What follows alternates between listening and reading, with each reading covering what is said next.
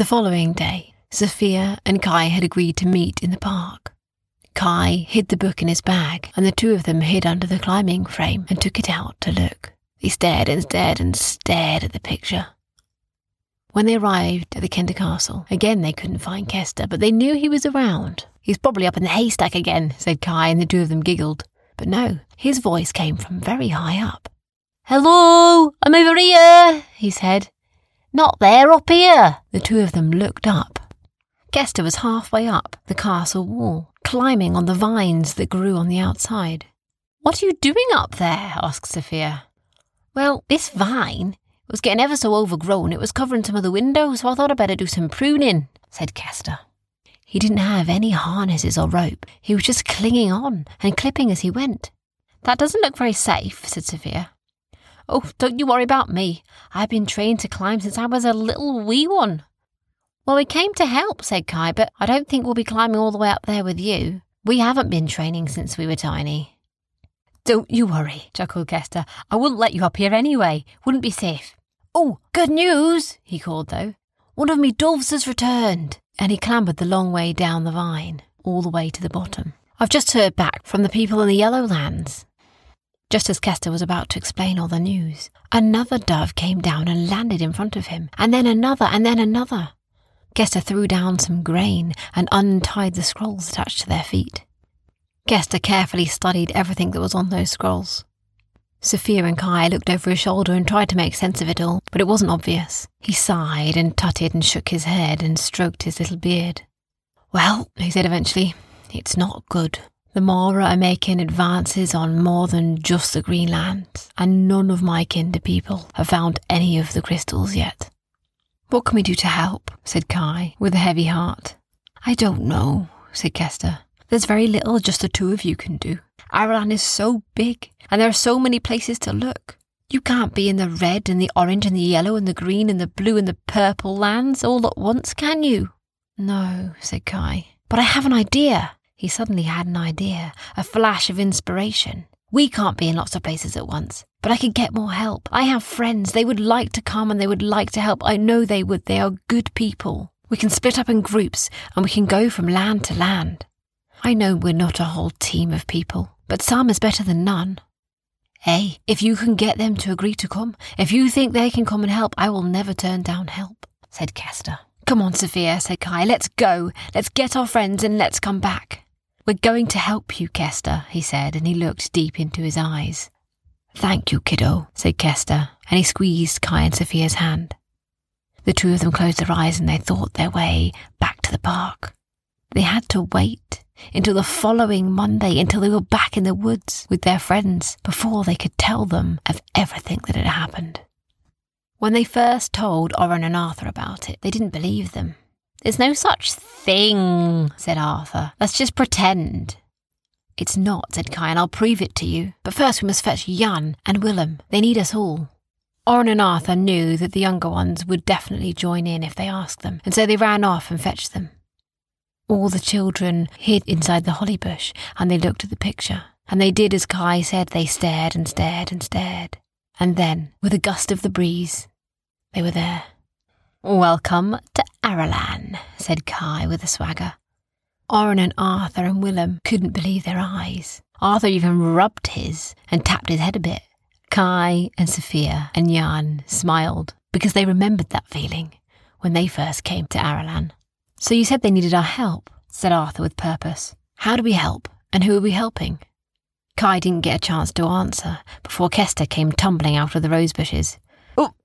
Hello, nice to meet you, he said, and he wiped some dirt off his hands before he thrusted his hand forward to shake theirs. This is Arthur, said Kai, and this is Oren, and this is Willem, and we're all here to help.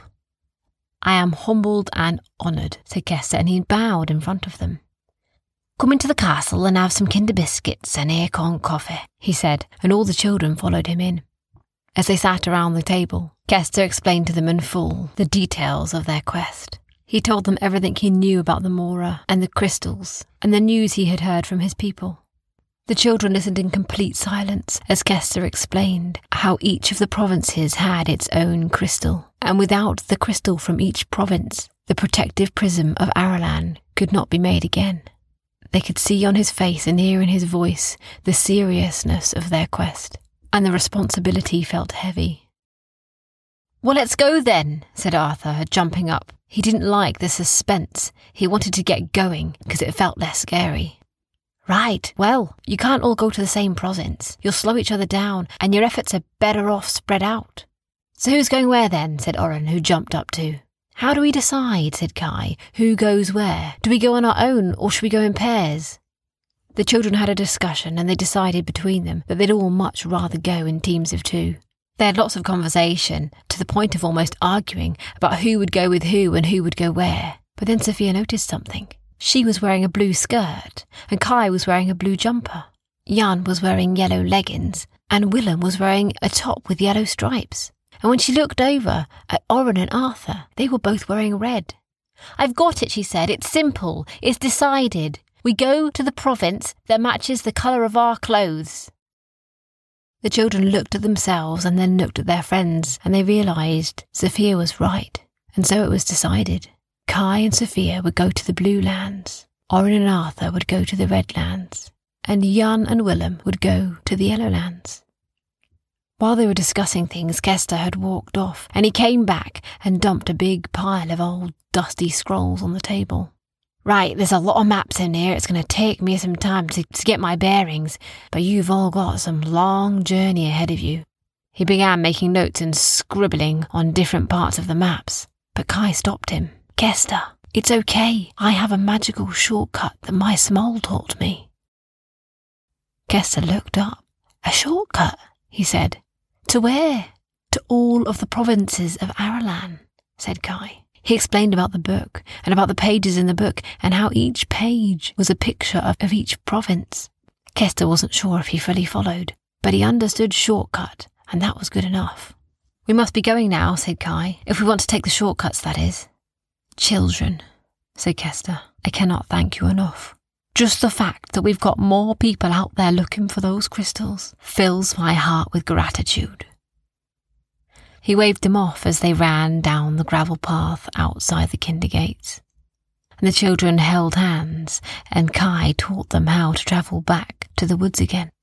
When they got to the woods, for the very first time, Kai turned the page, and there on the next page was the Redlands. It wasn't a nice picture like that of the Greenlands. There were big dark volcanoes with rivers of lava dripping down them and smoky skies that choked out the sunlight. Unlike the green lands that were abundant with life, the red lands were rocky and barren. Kai felt sorry for his friends, and he felt glad that he had not been wearing red. Oren and Arthur were both worried, but they didn't dare admit it to each other. They searched every corner of the picture, and they did find a little island with trees on it. Let's go there, said Oren. I mean, just to begin with, he said, hoping that nobody could tell he was worried. Great idea, said Arthur. Come on then. And both trying to look like the bravest, they ignored their thumping hearts and stared at the little island in front of them. They stared and they stared and they stared until the sooty clouds began to move in the sky and they could smell the dripping lava flowing down the volcanoes. And just as they could feel themselves going, they heard Kai shout, Remember, you can always get back. Just think of here. With his words echoing in their ears, they arrived on the little island, surrounded by lava. Kai turned the page over, and there in front of them was a picture of the Yellow Lands. It was very different indeed, and it didn't look quite so menacing at all. As far as the eye could see, there was yellow prairie lands, big, tall, dry grasses, dotted with trees and bushes that had autumn leaves. It was a sunny picture, and there was a lovely morning glow to it. Kai didn't feel half as worried sending Jan and Willem there. Jan and Willem looked at the little yellow flowers and the butterflies, and they felt glad that they had been wearing yellow that day. They saw in the picture a particularly lovely looking little hill, and the two of them liked the idea of roly polying down it, and so that's where they decided to go. They stared and stared and stared at the hill until the little flowers that were running all the way down the bank began to quiver in the breeze, and a yellow dust blew up into the air. It's only us left now, said Kai, and he looked at Sophia. As they turned the page onto the blue lands, they held their breath. But when they saw the picture in front of them, they were put at ease. A beautiful mountain range with crystal blue lakes and rivers stood before them, and Kai thought maybe it was the most beautiful land of all. It was so beautiful they didn't know where to go, they couldn't choose the perfect spot. But then Sophia looked closely and she saw, at the foot of one of the mountains, on a little hill, was a little white unicorn. There, she said, there, I want to go there. There's a unicorn there, and I like unicorns. Kai couldn't think of any reason why not, and so the two of them looked at the unicorn and they stared and stared and stared. Eventually, the scent of the blue flowers wafted past them, and they could hear those little blue birds with silver beaks calling in the sky. When they opened their eyes, there they were in a land so big and blue, with a unicorn in front of them.